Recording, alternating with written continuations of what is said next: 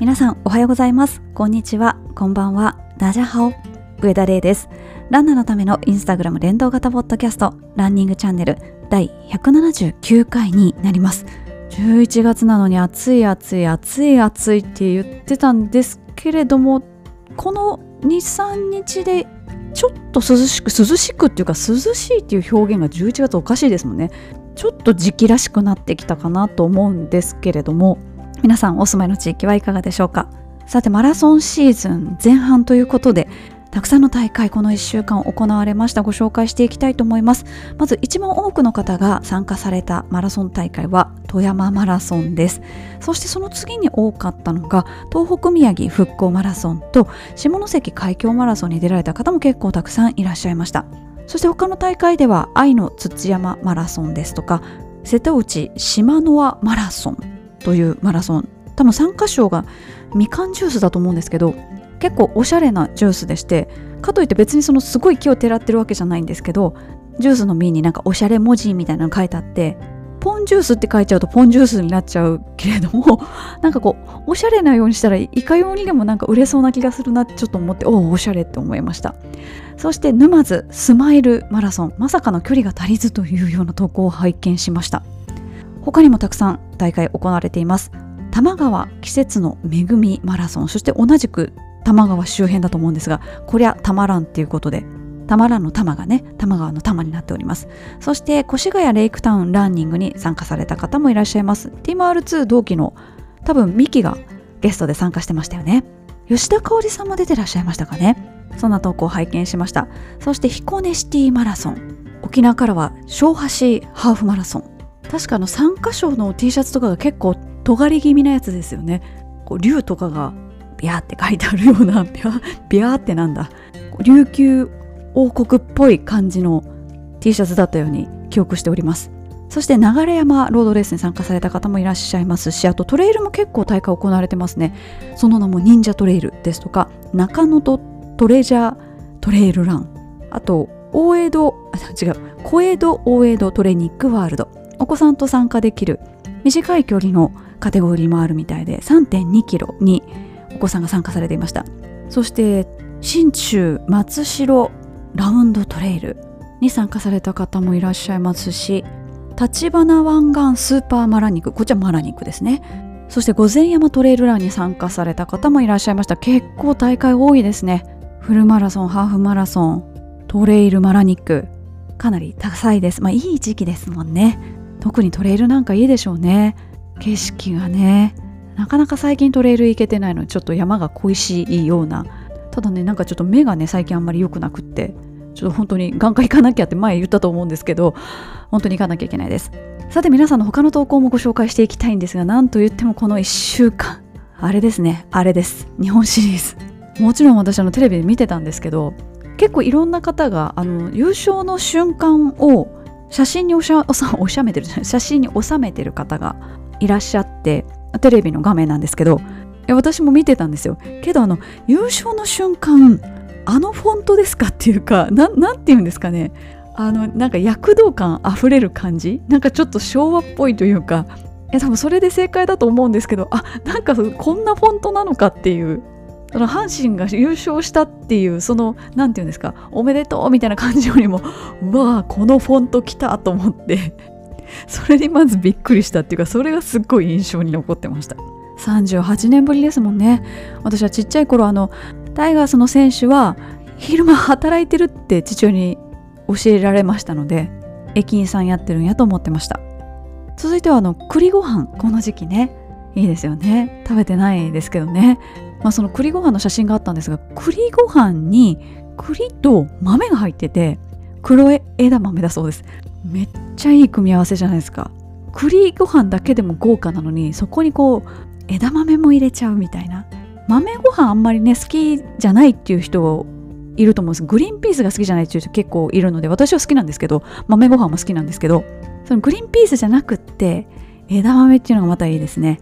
私あの豆ご飯のそのグリーンピースバージョンの時はあの豆はいらないからその何ていうんですか豆の香りを含んだあの米が好きです。あの独特の豆臭さあれが好きですね。その豆ご飯の米とか芋焼酎も芋臭いやつが好きとかね。なんかそのその食材が持ってる香りがすごい好きです。お腹空いてきました。さてこの1週間も記念日迎えられた方いらっしゃいます。まず娘さんが11歳になられたということでおめでとうございます。続いてご本人がお誕生日だったみたいなんですがお年はわからないですがハーフ分走ってきたよということで20キロほど走られたという投稿も拝見しました。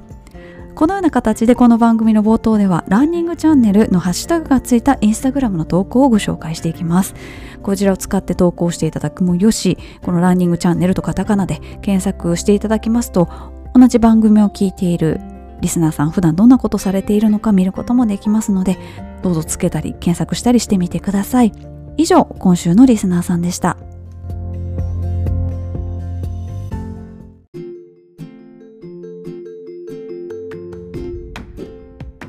さて早速岐阜県からご紹介していきたいと思います。まずは高山市からです。出張先でジョギングすることがあります。飛騨高山は古い街並みや文化財をゆっくり見ながら走れてよかったです。というふうにいただきました。もちろんこう歩いて観光するのもいいんですけれども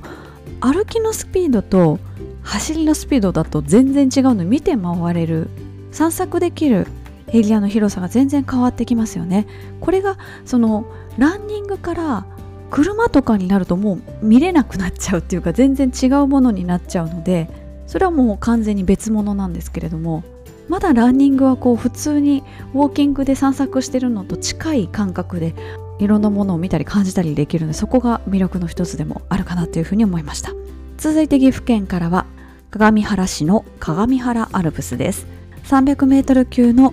里山が連なる鏡原アルプスはその標高でありながらも景色は最高であり夜は濃尾平野の夜景が見える。日中は奥に連なる山々が一望できる。御嶽山乗鞍岳伊吹山などなど他にもたくさんの山が。低山で登りやすくロングトレイルもコース次第は50キロ以上取れます。名古屋駅から40分程度で行ける素敵な鏡原アルプス。ぜひとも足を運んでみてください。私のトレイルランニング練習コースでもありますというふうにいただきました。名古屋から40分ってアクセスいいですね。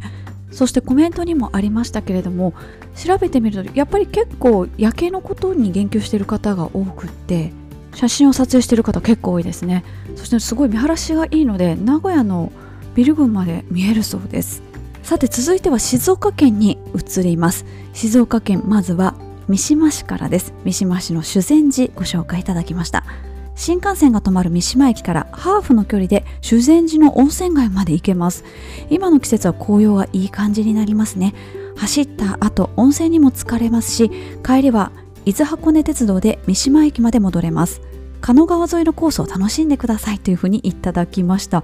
三島と修善寺ってそんな距離なんですね。なんかご紹介いただかないと全然なんか結びつかないというか伊豆半島をこう抜けた先がこう沼津とか三島とかそっちの方じゃないですか。だからなんかこう伊豆半島とは全然別のところみたいな。地図で見たらねもちろん地続きですし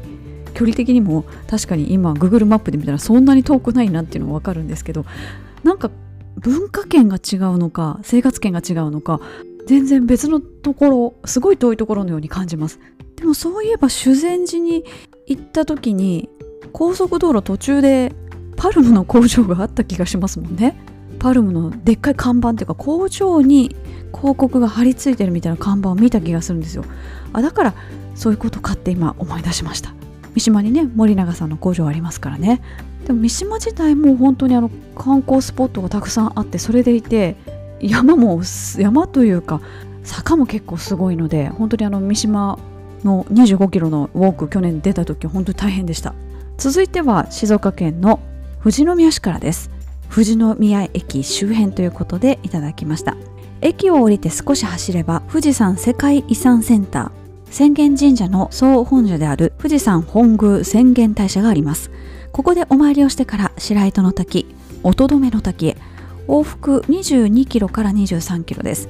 帰り道の途中や浅間大社の周りで B 級グルメの富士宮焼きそばを食べたりするのもおすすめです。とにかくどこからでも富士山見えますということで。確かに富士宮からだと富士山だいぶ近いですね。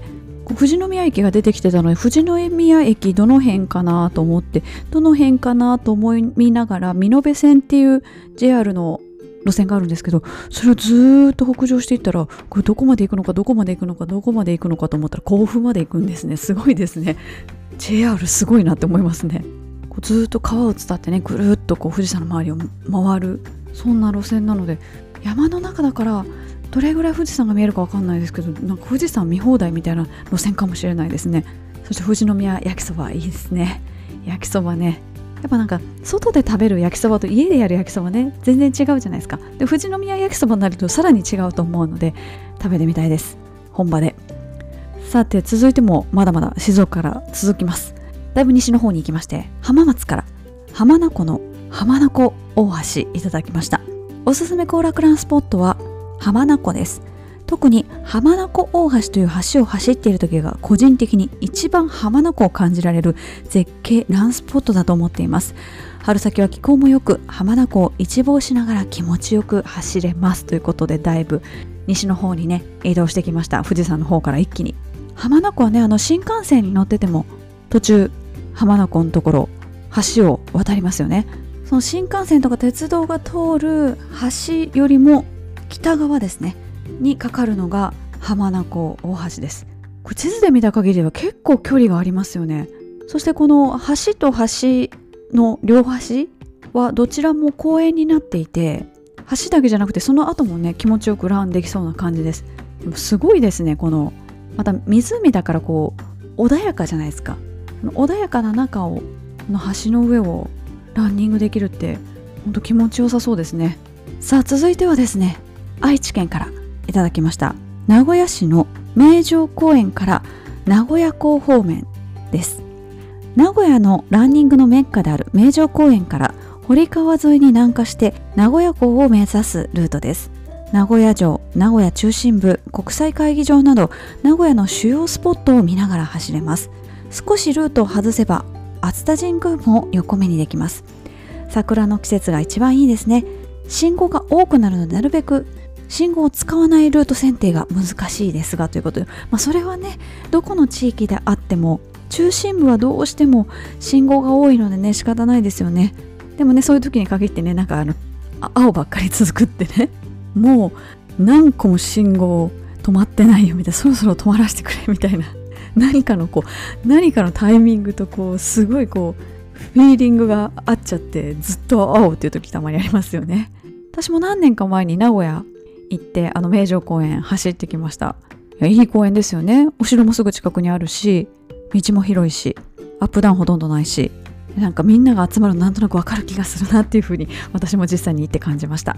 さあ続いては滋賀県に参りましょう。滋賀県といえば琵琶湖ですということで琵琶湖関連でいただいております。コメントをご紹介します。観光都市京都市の隣にあるためかなかなか訪れる方が少ないのですが実は大津はいいところなんです。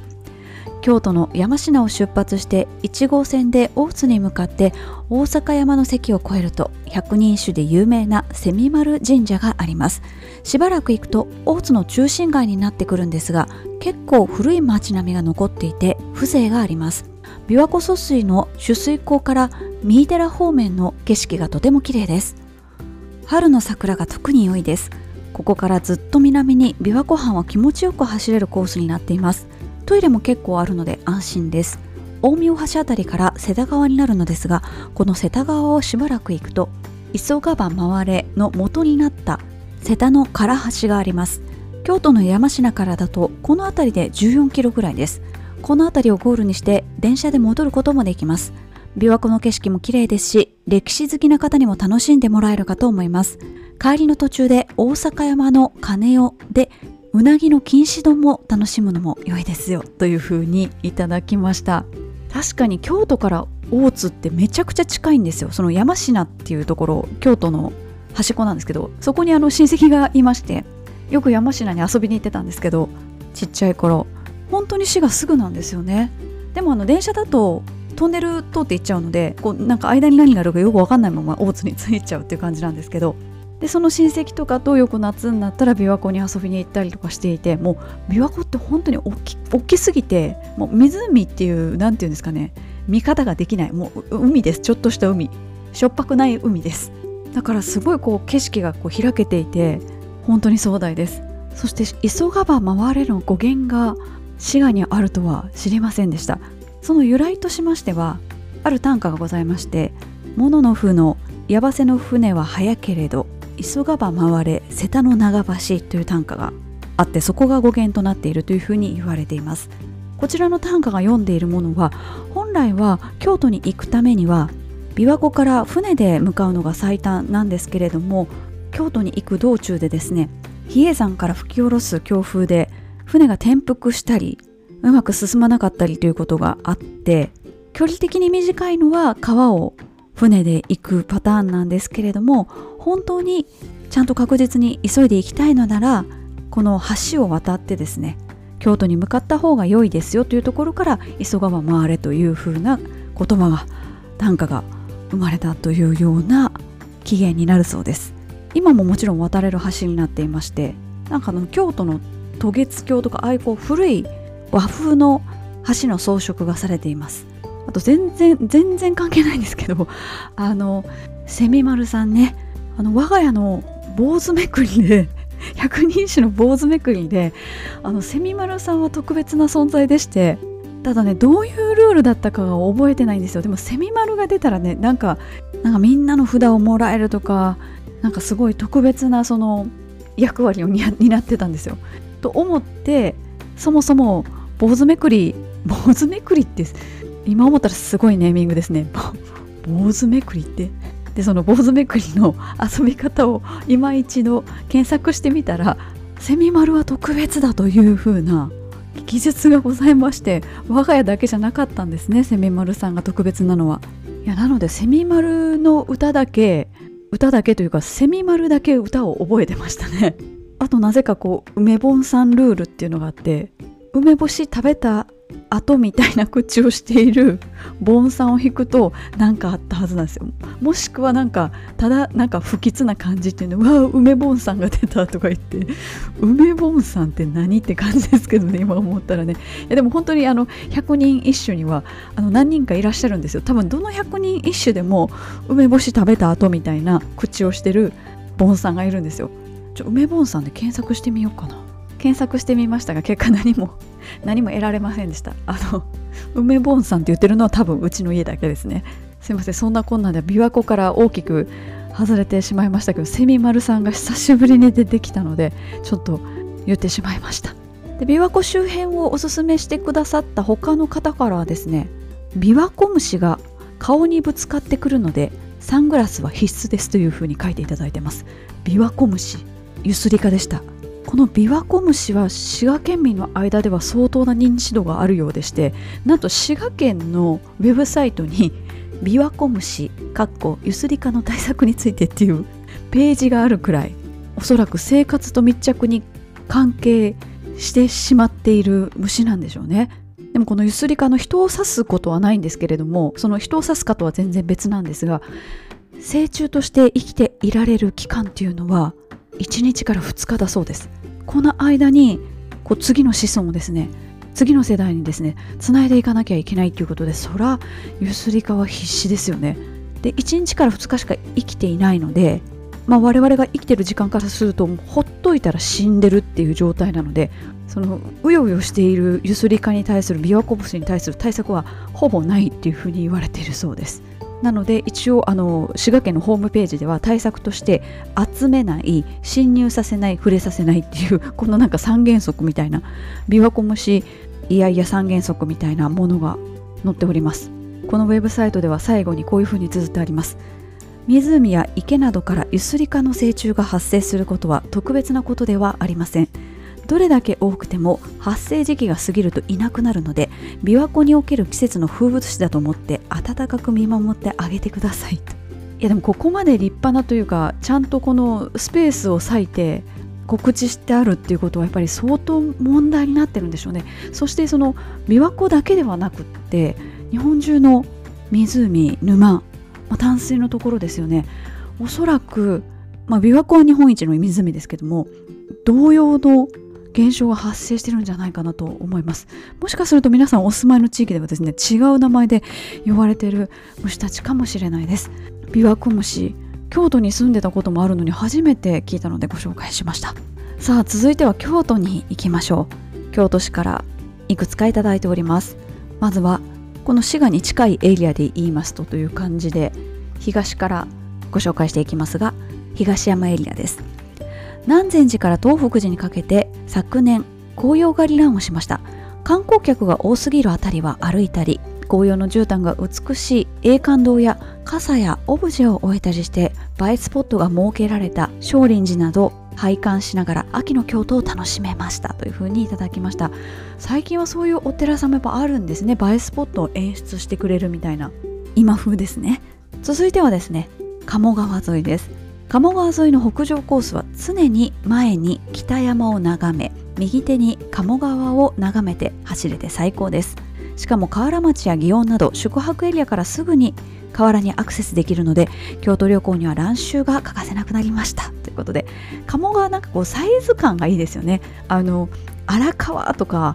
利根川みたいなこういうそういう大きな川じゃないので散策するのにほんとちょうどいいですよね。続いては河原町起点で行けるところというふうにいただきました。市場ですね。市場河原町。長期休暇時に早朝から京都を走るのにハマっています。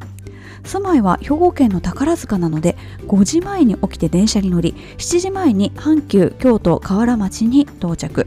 そこから北ルートの時は鴨川沿いをちょいちょい寄り道しながら下鴨神社東山エリアを。南は伏見稲荷大社。かっこもちろん山頂までお参りまでランニング。昼間は観光客でごった返す京都ですが朝は人がおらず名車を独り占め。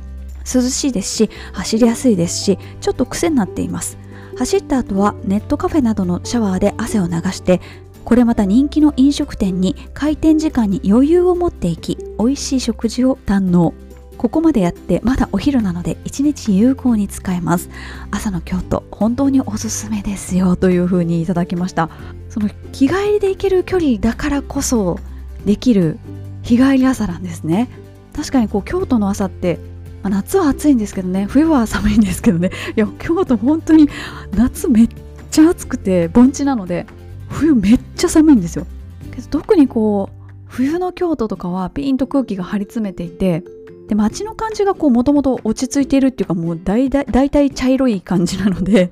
なんかあの街の感じと一番しっくりくるのは実は冬なんじゃないかなって私はちょっと思ったりします、まあ、紅葉の季節ももちろん綺麗なんですけど紅葉の季節あんまりこう京都市内に住んでると観光地絶対行けないので行か行けないというか行かないのでなんだったらあの遠足であえて超ベタな観光地に行くっていう遠足が中学校の頃でしたかね。ありました。その清水寺とか金閣寺とか。確かにその年になるまで行ったことがなかったんですよ。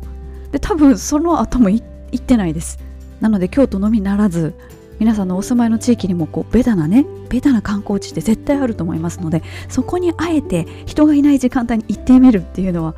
いいかもしれないですね。そこで朝ランして帰ってくるって。でもいい時間の使い方だなというふうに思いました。続いては少し大阪の方に寄っていきます。大山崎町の天王山です。遊歩道が整備されており駅阪急大山崎 JR は山崎とややこしいから近いこともありトレランのトレーニングに時々行っています。皆さんご存知の古戦場でいろいろ案内掲示板も備えられており標高270メートルとそれほど高くないのですが桂川宇治川木津川の三線合流地帯や岩清水八幡宮などを見渡すことができる絶景ポイントもありますというふうにいただきました。あのサントリーウイスキーの山崎のあの山崎です。乗り物好きとしましてはですねちょうどあの辺あの阪急と新幹線が並行していまして今見えるのかな？あんまりちょっと今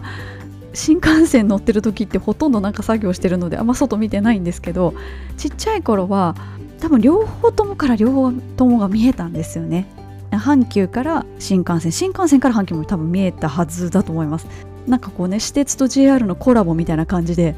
タモリクラブのあの鉄道 鉄道部みたいなのをこう地で行く感じだったんですね。それすごいこう印象に残ってます。またちょっとねそれちゃいましたがご紹介しました。さて続いては兵庫県に移ります。兵庫県はまず宝塚市から福知山線廃線跡ということでいただきました。コメントをご紹介します。私のおすすめは西宮から宝塚にまたがる福知山線廃線跡です。もともとは立ち入り禁止でしたが今は整備が行き届きハイキングコースになっています。風光明媚な向こう側沿いの景観とトンネルのこれ以上ない暗闇とのコントラストが異世界感もありマイナスイオンを浴びながらのリフレッシュに最適です。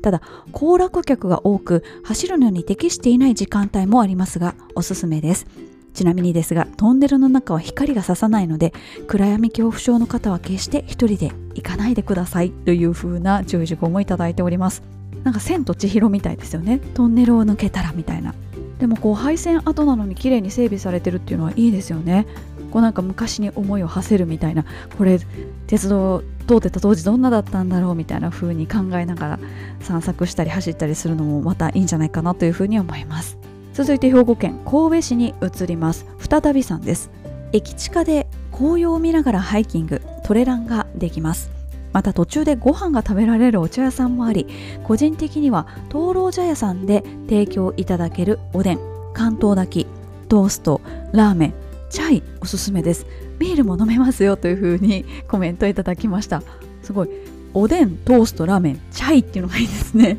灯籠茶屋さん。神戸はパンの街なんでやっぱトーストもねこだわってるお店多いですけれどもこの灯籠茶屋さんトーストの絵が絵じゃない写真が食べログとかに載ってるんですけどジャムとなんだろうこれバターかな半々になってるんですね厚切りの山食で。いいですね。あとなんか卵焼きの定食みたいなのもあってそれもすごいいいですね。美味しそう。ラーメンも美しい。そしてチャイはなんかあの家で出てくるみたいなあのテープカップソーサーセットみたいなのりたけとかの なんかそういうそういうなんかこう結婚式の引き出物とかでもらうようなあのカップソーサーで出てきますね。いいですね。うどんもあるみたいです。結構結構というかかなりメニュー多いですよね。おにぎりもあるしちょっと先ほどのあのいちごジャムとバターが半々になってるというトーストの名前はアベックっていうそうです。おしゃれですね。いいなアベックトースト。なんか言ってみたいですね。アベック一つとか言って。ちょっとした喫茶店みたいな感じですね。このメニュー見てる限りでは。そしてそんなに高くない。トースト190円。中華そばで400円。2022年当時なのででも1年で倍にはならないと思うのですごいですね。でもねこういうお店もなんか後継者がいらっしゃらなくて辞めちゃうとかねそういうなんか山小屋とか実はなんかいろんな占有しちゃいけない土地を占有してたからやっぱり閉じなきゃいけないとか結構ねそういうのあったりしますから。でも長く続いていってほしいなと思います。めっちゃなんかほんといいかんいい感じです。いい感じに古びててそれでいてあの不衛生ではないっていうのが一番こう味があるお店で重要なポイントだと思うので行ってみたいなと思います。これこのためだけにちょっと行ってみたいなと思います。年末行ってこようかなってちょっと今考えてます。さて続いて同じ神戸今山の方をお伝えしましたが次は海の方です。神戸海岸 B 神戸ランということで震災20年をきっかけに始まった B 神戸のモニュメントはポートアイランドの潮騒公園ハーバーランドのメリケンパークが有名ですが明石海峡大橋のたもとの舞妓の海岸にもこの夏に新しく設置されまたスマ水族館をリニューアルした神戸スマシーワールドにも設置されるそうですのでこれらをめぐる海岸ランは良いと思います。特に夕方にかけて西向きに走ると明石海峡大橋の向こうに沈む夕日なども楽しめます。ハーバーランドから須磨海岸までは街中を走ることになるのでマラニック的には永田神社の鹿島の卵焼きとか NHK のドキュメント72時間に出てきた永田商店街のお好み焼きいろはとかでつまみ食いをしても良いと思います。また明石まで足を伸ばして魚の棚で卵焼きこっちはたこ焼きや海鮮にした包みを打つのもおすすめです。というふうにいただきました。私 B 神戸っていうのはあのモニュメントが震災20年きっかけっていうのも知らなくてですねなんかハーバーランドになんかできたなって思ってたんですよね。そう思ったらいろんなところに B 神戸できて始めて。でこの間あのガーミンのあの神戸に立たせていただいた時も実家に泊まったんですけど朝スマで ランニングしてたら B 神戸できてると思ってえなんでスマにもって思ったんですけどスマにも B 神戸がございました。この B 神戸は許可をきちんと取れば使えるそうでしてユニクロさんですとかビショップさんですとかタビオさんですとか B 神戸使ってます。面白いですね。まあこうなんかなんとなくおしゃれ街イメージみたいなところがあるのでうまくねブランディングをしてなんかそのおしゃれイメージさを保っていってもらいたいなっていうか今はねもう住んでないのであれですけどでも神戸の方ガーミンストア行った時思ったんですけどおしゃれな方が多いんですよね。おしゃれっていうのはなんかその高いものを着てるとかじゃなくってなんか自分に似合ってるものを着てる方がすごい多いなと思って本当にそれは神戸にこう久しぶりに帰ってこの自分の家の周りだけじゃない場所三宮とか結構久しぶりに 行ったのでそれはすごい感じました。やっぱ神戸っておしゃれな人多いなと思って改めて実感したところでもありました。同じく海沿いを挙げていただいた方いらっしゃいますのでご紹介します。アジュール舞子からの美しい海の景色や壮大な明石海峡大橋の見ながらのランは最高です。そのまま海沿いを走って塩綾を過ぎるとスマウラ公園の山景色も楽しめます。紅葉ついていたら山頂まで駆け上がり紅葉中山の中をトレイルランニング。淡路島や神戸港も眺めることができてまさにおすすめ行楽スポットです。海と山の両方を楽しめる神戸ならではのお気に入りのランニングコース。そのまま東方面へと走り抜けて駒ヶ林のアグロの湯でゴール。蘭後の温泉は最高ですというふうにいただきました。まさに私のねど地元のところをご紹介いただきました。本当にあの山と海が近すぎて逆にね暮らしづらいっていうところもあるかもしれないんですけどでも離れてみるとなかなかそういうところってないよなっていうふうに本当に実感してます。さて神戸市のお隣の明石市からもいただいています。明石公園の周りです。春の桜の季節お花見ぐるぐるランからの近くのお弁当屋のお弁当や明石焼きを持ち込んでアフターもできますということで明石といえばね卵焼きですからね。あの明石焼きと言われる卵多いめのたこ焼きです。お出汁につけて食べます。我が家はですね明石焼きなんですね。たこ焼きといえば明石焼きなんですよね、まあ、やっぱちょっと神戸でも西の方なのでどっから どっからなんでしょうね。神戸市の方は。どこからこう大阪風のたこ焼きなのかどこから明石風のたこ焼きなのかってちょっとアンケート取ってみたら面白いかもですね。昔あの探偵ナイトスクープであのエスカレーターで右に並ぶか左に並ぶかみたいな境目を探るみたいな企画もありましたけどたこ焼きバージョンやってみたいです。さて続いてはですね奈良県に行きたいと思います。あの実は私この、まあ、前回からこのテーマやっておりますけれどもこのご紹介する順番っていうのは都道府県番号に準じているんですね。皆さんに何々県というふうに書いていただいたかと思うんですけれども、まあ、それを、まあ、Excel の状態に落としそして何々県は何番というふうに決まっているんですね。でそれでこう番号を振ってですね。で番号が若いものから順番にご紹介しているという形なんですが兵庫県が28番で奈良県が29番なんですよね。かその順番になります。ということで奈良県からはですね斑鳩町中宮寺跡史跡公園および法記寺法記寺をご紹介いただきました。コメントをご紹介します。この時期は JR 法隆寺駅から2.5キロほどの法記寺周辺の休耕地にコスモスがたくさん咲き乱れ世界遺産ほうき寺の三重の塔を背景にコスモスを楽しめます。またほうき寺から1キロも離れていない中宮寺跡史跡公園にもコスモス畑が一面に広がっています。両方ともコスモスの近くまで行けますし史跡公園ではコスモス畑の中で写真が撮れたりします。また高台もあり少し上からコスモス畑が見れます。史跡公園から1キロほどで法隆寺法隆寺から1キロほどで藤の木古墳があり JR 法隆寺駅から5、6キロほどで一回りできますというふうにいただきました。すごいですね。駅から56キロほどでむちゃむちゃこう歴史があるお寺だったり公園だったりいろんなとこ巡れるんですね。やっぱ奈良すごいですね。また京都とも全然違うじゃないですか。ちょっとのんびりした感じが時間が流れてるのがこう奈良な気がします。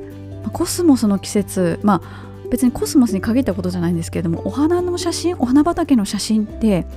写真を趣味にしてる方からちょっと聞いたんですけど最近そのそういう風景を撮られる写真が好きな方とアニメとかが好きな方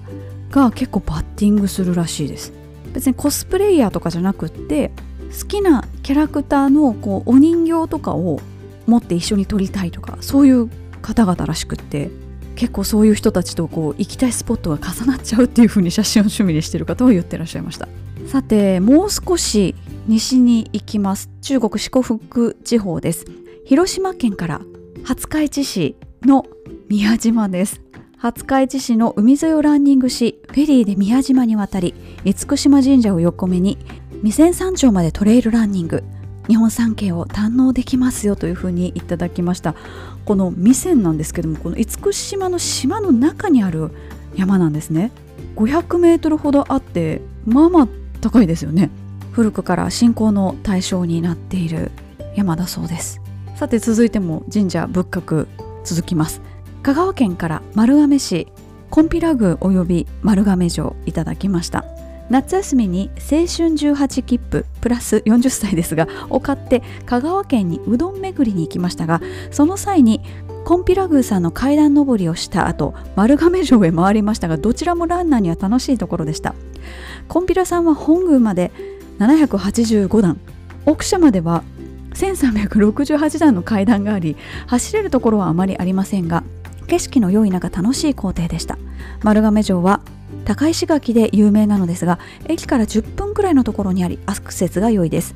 行った時には閉館まで10分くらいで急いで走っていたのですが天守が60メートルの高さのところに立っておりさらに最後の見返り坂という短い坂が20から30%の超激坂で打ち取られてしまいました。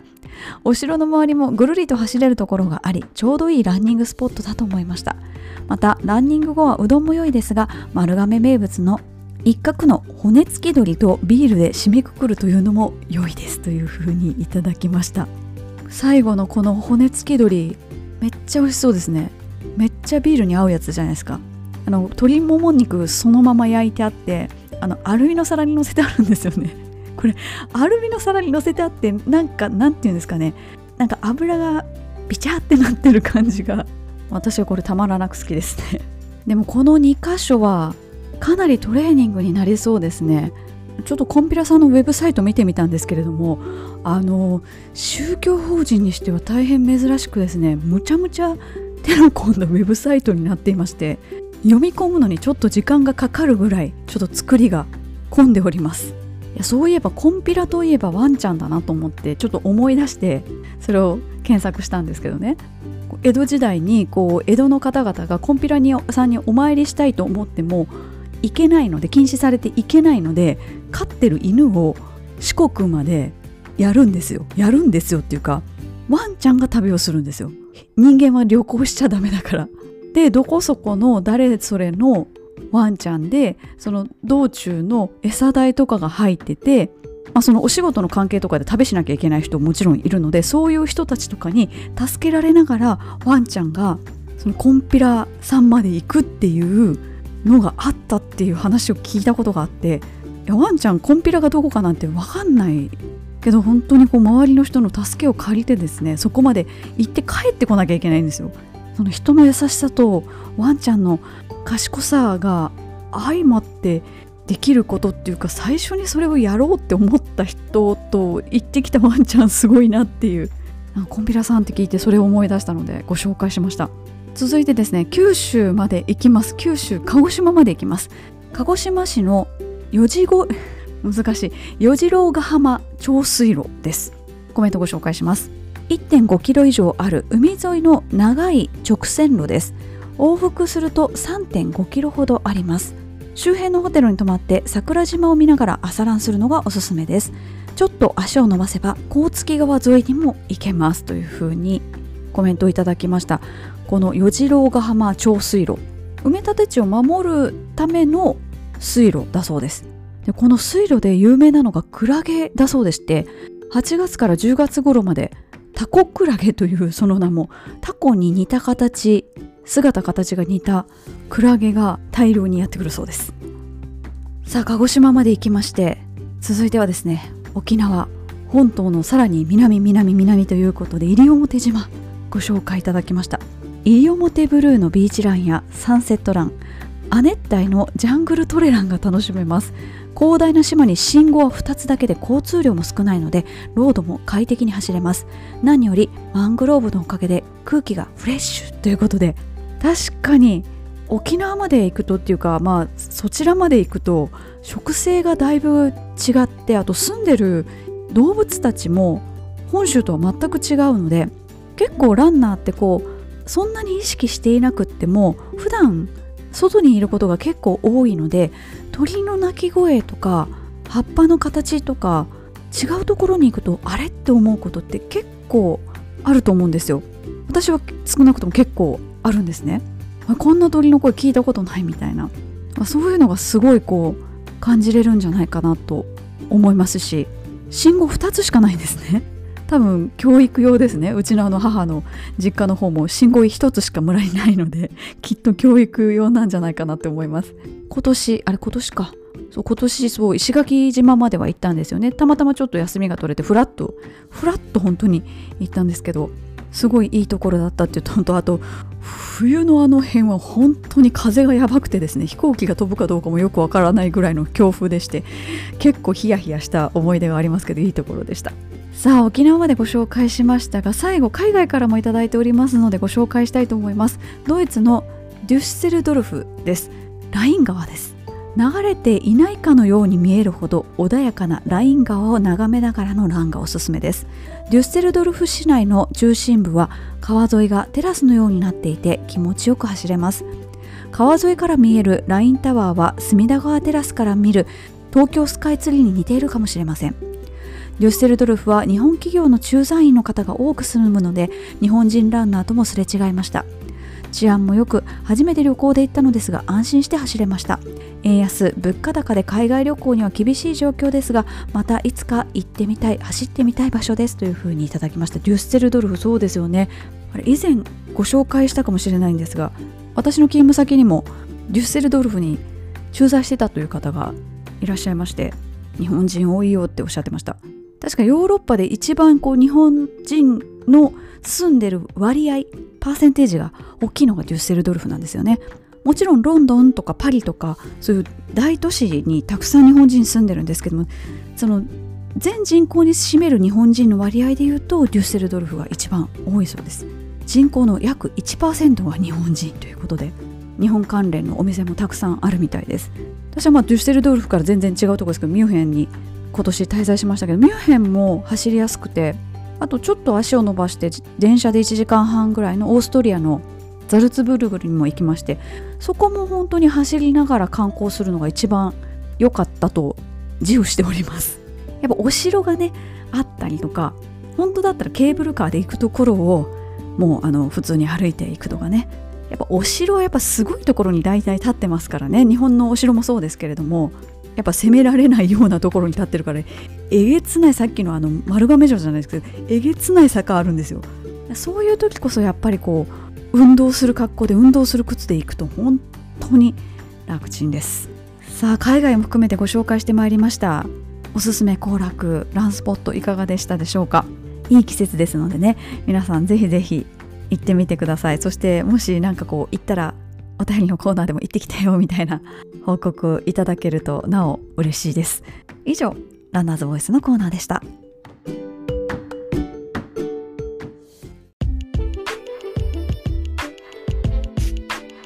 それではお便りのコーナーに行きたいと思います。こちらのコーナーは読んで字のごとくこの番組にいただいたお便りをご紹介するコーナーになっています。順不動でご紹介していきます。まずは関西の方ですね。神戸は外れて走れませんが応援に行きますね。地元なので出る人が多いためカメラ係大忙しですということで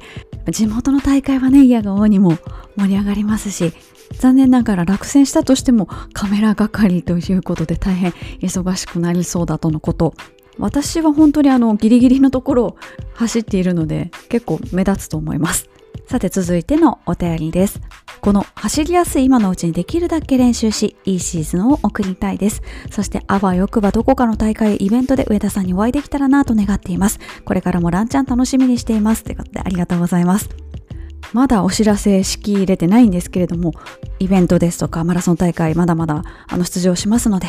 私も一人でも多くの皆さんにお会いできればなというふうに思っておりますのでチェックしておいてくださいさて続いてのお便りご紹介します毎回土曜の朝を楽しみにしています。レイさんにもらったサインを仕事場のデスクシートに挟んでパワーもらっています。また静岡にいらしてくださいね。ということでありがとうございます。昨年のあの三島のウォーキングの大会の時ですね。あれからもう1年経ってちょうどこの間あの富士山マラソンの思想会の時にそれこそ三島から北上していったんですよ。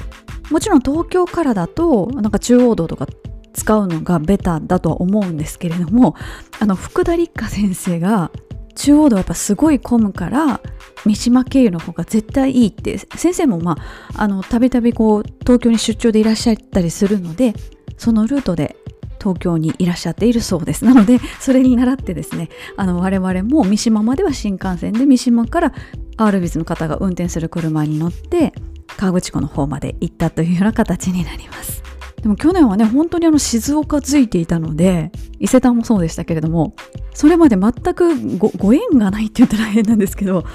そんなに知り合いがたくさん住んでるわけでもないし親戚はいないしあまりこう接点がなかったの急に静岡接点いっぱいできたと思って嬉しかったです。さて続いてのお便りこちらも神戸方面の話題以前から頂いておりますがその話題についてお便りいただきました。以前から話題になっていたスマ界隈のランナー間の挨拶の件ですが確かにスマ、舞妓、明石の間を走っているランナーとは軽く手を上げたり会釈して挨拶することがほとんどですね。私がもう一つホームコースにしている手賀沼ではほぼ挨拶はしません。理由としては須磨、垂水、明石、大倉海岸の間の歩道は移動のために使っている歩行者はほとんどおらずランニング系の人たちばかりでさらに稀にしかすれ違いません。また歩道の幅が狭いのですれ違う時にはそれなりに気を使わなければいけないということもあると思います。さらにチームランや高強度の走り方をしている人は少なくほぼぼっちのジョグの方が多いので挨拶しやすいというのもありますね。挨拶を受けた時自分に挨拶してくれているというのが分かりやすいので挨拶返しもしやすくそうすると挨拶しようということになって循環しているのかもしれませんねというふうにいただきました。確かにですねその神戸マラソンのコースにもなっているんですけれども私のこう土地元の須磨からですね垂水こう西の方面に向かう道というのは本当にお店とかお家とかあんまりなくって線路と国道と歩道がちょろっとあるだけ。やはりお便りにあったように一人で走っておられる方が結構多いんですよね。なのであんまりこう何て言うんですかね。無視してすれ違うみたいな雰囲気になりづらい。別にあの普段走ってる時も別にその他のランナーさん無理無視してるわけじゃないんですけど距離感がなんか短いので挨拶せざるを得ないみたいな雰囲気になってるのか。でもそれが結果としてなんかそういうローカルルールっぽくなってるのはいいなというふうに思いました。続いてのお便りはこんな困ったことということで以前の回で投稿し忘れたというようなエピソードになります。勝手にこれ言うておけばよかったの投稿です。困ったことの投稿に間に合わなかったのですがコロナ明け最初の黒部名水マラソンに参加した時のことです。まだ簡易唾液検査が必須となっていた時期で当日朝検査をしたところ赤い線が1本現れ感染していたら線が現れると思い込んでいた自分はスタッフに聞こうかどうしようか。全泊しての遠征なのに当日朝に NG? などいろんな思いが駆け巡りました。しかしよくよく説明書を読むと正しく検査できていれば線が1本。感染していたら2本と書かれているではありませんか。そうです。自分は説明書を読まずに検査をしていたのです。これが今まで大会に参加し最も困った混乱した出来事でしたというふうにいただきました。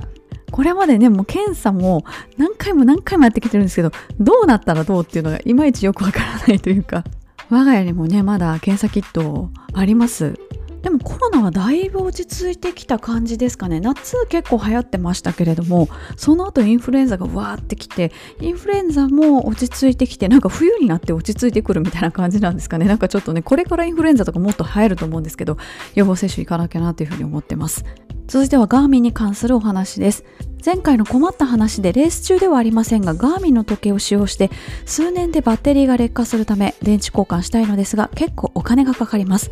新しいものに変えるか迷った末に3個目を購入して時計が増えていきます。長時間のトレランだと時計を外してモバイルバッテリーから充電して対応しています。走らない家族から同じような時計を何個も買うなと言われないようにお手軽に電池交換したいですというふうにいただいたんですが携帯電話と同じようにガーミンはやはり電池交換するには結構お金がかかりますし、まあ、エコからはかけ離れていることではあるんですけどもそれぐらい電池が下手ってきたらもう新しいの買い替えた方が機能的にも満足いただけるんじゃないかなっていうふうに思います。で結構ガーミンセカンダリー市場といいますか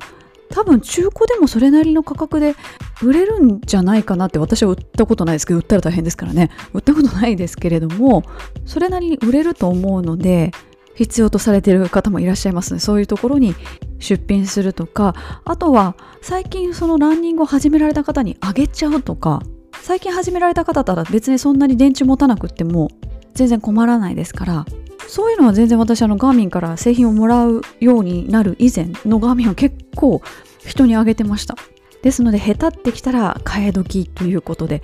新しく買われてるということ自体はサイクル的にはいいサイクルなんじゃないかなというふうに思います。続いてもですねちょっと地元話題。地元も地元です。神戸に日帰り観光してきました。もちろん行きましたよ。綱式天満宮。御朱印を書いてくださった若奥様が僕と同郷の横浜で話が盛り上がりここに来た理由ランニングチャンネルのリスナーでありレイさんがバイトしていた聖地だと話していました。すると奥にいらっしゃった奥様が登場されレイちゃん知っとるよ。ペピンさんで面接来た時に即採用したわと話されていました。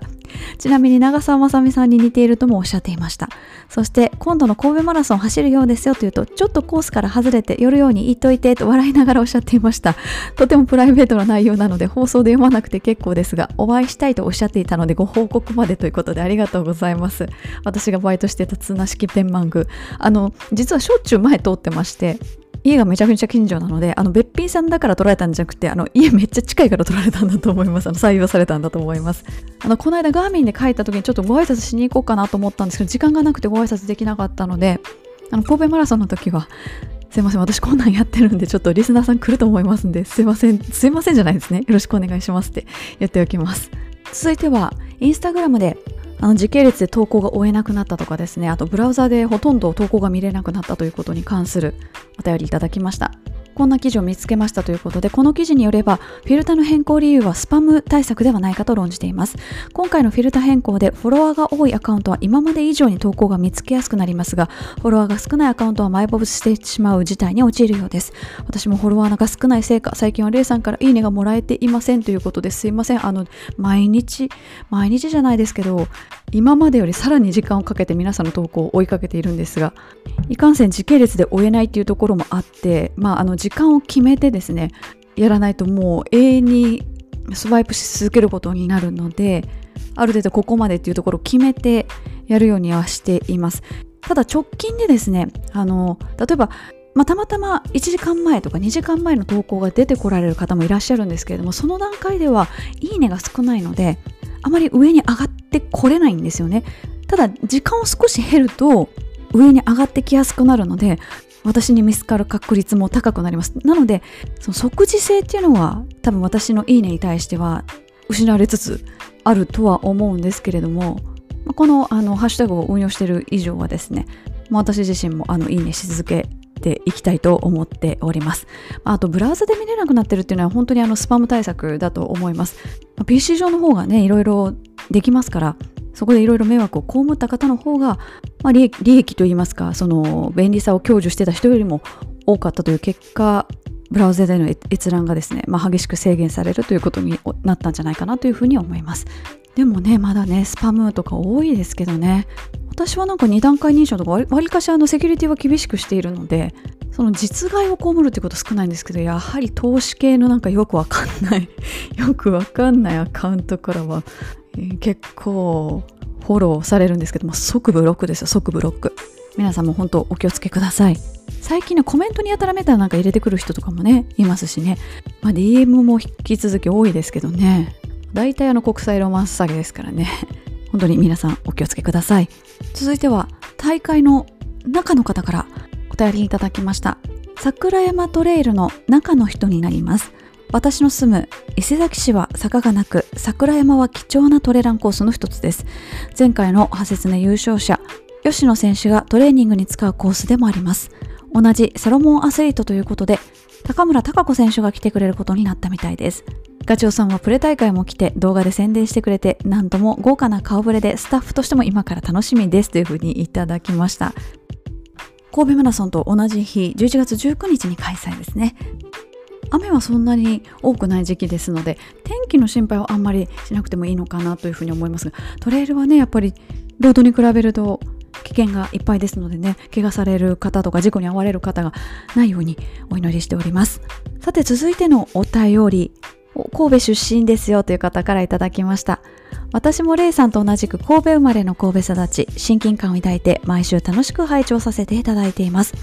パティシエという職業柄早朝から冷えた厨房で働いていますが、ポッドキャストで聞けるこの番組のおかげで楽しく働けています。レイさん素敵な番組を作り上げ、継続してくれて本当にありがとうございますといただきました。パティシエさんから、キッズたちの憧れの職業ですよ。私も、っていうか私もというか、誰しも一度はなりたい職業で、ケーキ屋さんってね、昔そんなパティシエなんてあの、おしゃれな名前がなかったので、ケーキ屋さんって誰しもが書いたんじゃないでしょうか。実際にはね本当に寒いところで朝からお菓子を作られて大変なお仕事だと思うんですけれどもお仕事しながら聞いてくださってるということでありがとうございます。なんかねお仕事系とかでポッドキャストで言うと今かなり定着してますけれども農業系のポッドキャストっていうのがですねここ数年すごい伸びていて農業されてる方が、ま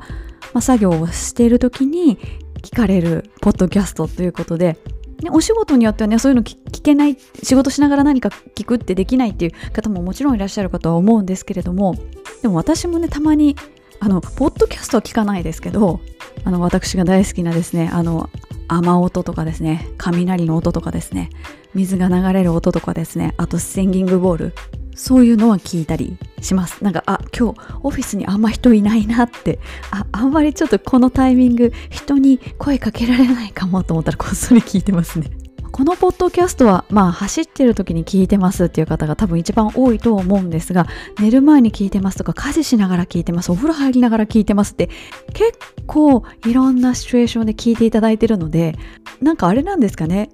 薄味で何にでも合うみたいなポッドキャストなんですかね、まあ、めっちゃテンション高いわけじゃないですしかといって暗い話題でもないし、まあ、毎回同じようなことずっと喋ってるしみたいなので安心感があるのかななんてこうちょっと遠くから自分のポッドキャストを見てみた時にそういう風に分析します。さてまたまたお便り返しをいただきました。ご紹介します。レイさん、いつもためになる楽しいポッドキャストを配信してくださりありがとうございます。またまたお便り返しというか、面白い話題にいつも溢れているので反応してしまうのですが、先日の回でサクマドロップスの話題があったと思います。今も火垂るの墓の柄のとか置いてありますよね。と聞いてあれ？サクマドロップスって会社が廃業したんじゃなかったっけ？といつぞやのニュースを見たなと探してみるとやはり2023年1月に廃業とのネット記事が。しかしよくよく調べると廃業したのはサクマ式ドロップスの会社でサクマドロップスとはまた別物とのこと。源流は同じ佐久間製菓なものの戦時中に一度廃業したが、とある実業家が戦後に再興。時期を同じくして社長の息子が戦後に佐久間製菓を立ち上げたことで、両社がドロップスを販売。いろいろ揉めましたが、今は和解して両社の製品が共存していたのだとか。廃業になったのは源流となる佐久間製菓で佐久間式ドロップスが市場から姿を消して佐久間製菓の佐久間ドロップスは今なお販売されているというわけなのだとか書きながら思ったのですが佐久間製菓か佐久間製菓かこれを音声コンテンツで伝えるのは手間がかかるなとすいませんということで実はですねこの佐久間製菓か佐久間製菓かっていうのをですねこの佐久間がカタカナなのか漢字なのかその違いなんです。だから本当に音声で伝えると何が何のこっちゃっていうことなんですけれども同じ読みの会社が2社あったってことですね。もともとは同じだったんですけれども。そしてそのうちの一つが2023年の1月ですか。今年ですね。今年に廃業したと。まだ今存続している方のカタカナの佐久間製菓はもちろんホームページがあるのでちょっとホームページ拝見してるんですけど遠隔を見てみると、まあ、1908年に元となる会社が生まれてですね1949年に今の株式会社ができてっていう形なので、まあ、それなりにこの株式会社化されてから年代は経つんですけど遠隔がですね 2010年から更新されてないっていう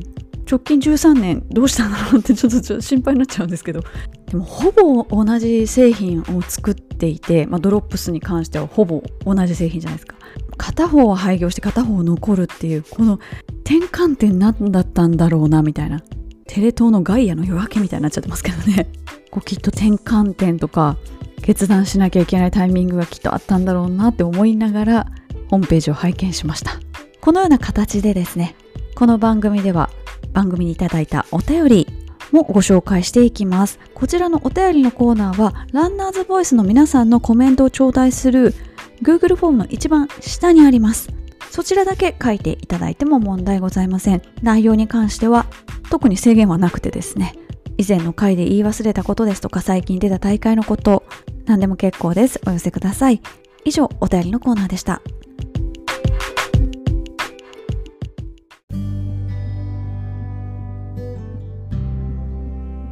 ここで番組からお知らせです。12月の3日に開催されます湘南国際マラソン。以前ちらっとお話ししたんですけれども、こちらの大会にエコスイーパーとして参加をします。このエコスイーパーというのはですね、湘南国際マラソンのエコフレンドシップ活動の一環でして、最後尾からゴミを拾うという、もうマラソン、このマラソン公認のお役目になります。ただこちらは一般には募集されていなくって今のところ協賛企業さんから人を出すという形になっております私はあの前回もお世話になりました湘南貿易さんの枠で出させていただくことになっております湘南国際マラソンは皆さんご存知の通りエコなマラソンということでかなりかなり尖ってる 先を行っておりましてマイカップですとかマイボトルを持って走る大会給水所にはコップがないという大会になっております。そして湘南貿易さんが絡んでいるんですけれどもランナー袋あの皆さんが荷物を入れる袋ですね。ゼッケン番号がついてるやつ。あれは100%リサイクルです。シールも含めて100%リサイクルできるようになっておりまして今年の湘南国際マラソンで使用されるランナー袋は前回それ以前の大会で使われたランナー袋のリサイクルのものになっています。12月の3日私は最後尾から走り始めて制限時間ギリギリまで活動しますのでなかなかこうレースが終わってからお会いするっていうことはちょっと難しいかもしれないんですけど一応レース終わった後はそのランナー袋を回収するお手伝いもおそらくさせていただく予定になっております。湘南国際マラソンスライドも多い大会ですので見かけたらあの声かけてください。私もあの皆さん応援しながら走りたいと思います。そしてこの湘南国際マラソンはですね11月の10日から200名限定でレイトエントリーが始まりました。予定が空いちゃったよとかですね。ちょっとここいらでフルマラソン走っておきたいなっていう方はこの放送がリリースされる頃まだ枠残ってるかもしれませんので湘南国際マラソンのホームページご覧になってみてください。さてお知らせ2点目なんですけれども11月19日の神戸マラソンについて私はレースプロギングしながら走る予定になっておりますがこの番組のリスナーさんを応援したいというリスナーさんのお申し出を受けまして私が番組を持っておりますライブランこちらはですねほぼ毎回応援団が形成されるようなそんなコミュニティなんですけれどもそちらのライブランの応援団と一緒に応援をする機会を設けたいと思います。ランニングチャンネルライブラン合同です。ライブランの応援団の方にはすでに了承を得ております。ただですね、こちらまだ詳細が決まっておりませんので、えっと、神戸マラソン走らないよという方、応援に行くよという方で、ランニングチャンネルライブランの応援隊に加わりたいという方は、インスタグラムの DM でも結構ですし、メール等でも結構ですので、私にご連絡をください。期日が近くなりましたら、あのどの辺で何時ぐらいで活動するのかっていうようなお知らせをさせていただく予定です。続いて3点目です。こちらはガーミン関連のイベントのお知らせです。11月25日の土曜日、午前と午後あるんですけれども、ガーミンストアの銀座にてランニング体験イベントが行われます。そちらに私ゲストとして参加させていただきます。お店に集合しそしてガーミンをレンタルできます。もちろんこのご自身のガーミン使っていただいてもいいんですけれどもガーミン持ってないっていう方ですとか最新機種ちょっと試してみたいっていう方はレンタルすることができます。そしてちょっと走りに行ってガーミンでそのデータを取りガーミンのデータってどんな感じなのかっていうようなことを体験していただくイベントです。無料のイベントになります。参加特典としまして神戸の時もねご用意しておりました。手ぬぐいこちらをプレゼントいたします。神戸の時はあのポートタワーが映ってた映ってたじゃないな。デザインされてたかと思うんです。けど多分また違うバージョンです、まあ、神戸バージョンだったらね銀座で神戸バージョン配ってたら大変ですもんね。違うバージョンになります。またちょっとお安く買えるクーポンなんかももらえたりしそうな感じです。お申し込みはですねガーミンジャパンのウェブサイトの中に申し込みページがございます。この番組のショーノートにも URL 貼り付けておく予定にしておりますけれどもそちら触れないよという方はですねどこから行けばいいのかなこれは。ガーミンのウェブサイトの PC 版で行きますとスポーツアウトドアっていうタブがあるんですがそこのガーミンランニングというところを選択していただきますと Why do we run という文字が最初バンって出てくるページに遷移するんですがそこのですねそこの真ん中ぐらいまで真ん中よりちょっと下ぐらいまで行っていただくとガーミンストアランニングイベントというところが出てまいりますのでそちらの方からお申し込みいただける形になっています。ガーミンストア銀座では11月25日の土曜日11時から13時半の午前の部と15時から17時半の午後の部があります。同じイベントがガーミンストアの渋谷でも行われる予定でしてこちらは11月26日の日曜日です。時間は同じ11時から13時半15時から17時半の2部制です。私は銀座の方25日の方に参加させていただきます。ガーミンストア、まあ、実際のねあのちゃんと電源が入ってるちゃんと触れるガーミンが置いてあるっていうので皆さんすごいこうびっくりされたりとかいろいろ触ったりとかされてるんですけれどもそこからまた一歩前へということで実際につけて走るところまでやっちゃおうというイベントになっております。各回先着15名様ずつになっておりますのでぜひぜひ皆様ご参加ください。以上3点ですね。番組からのお知らせでございました。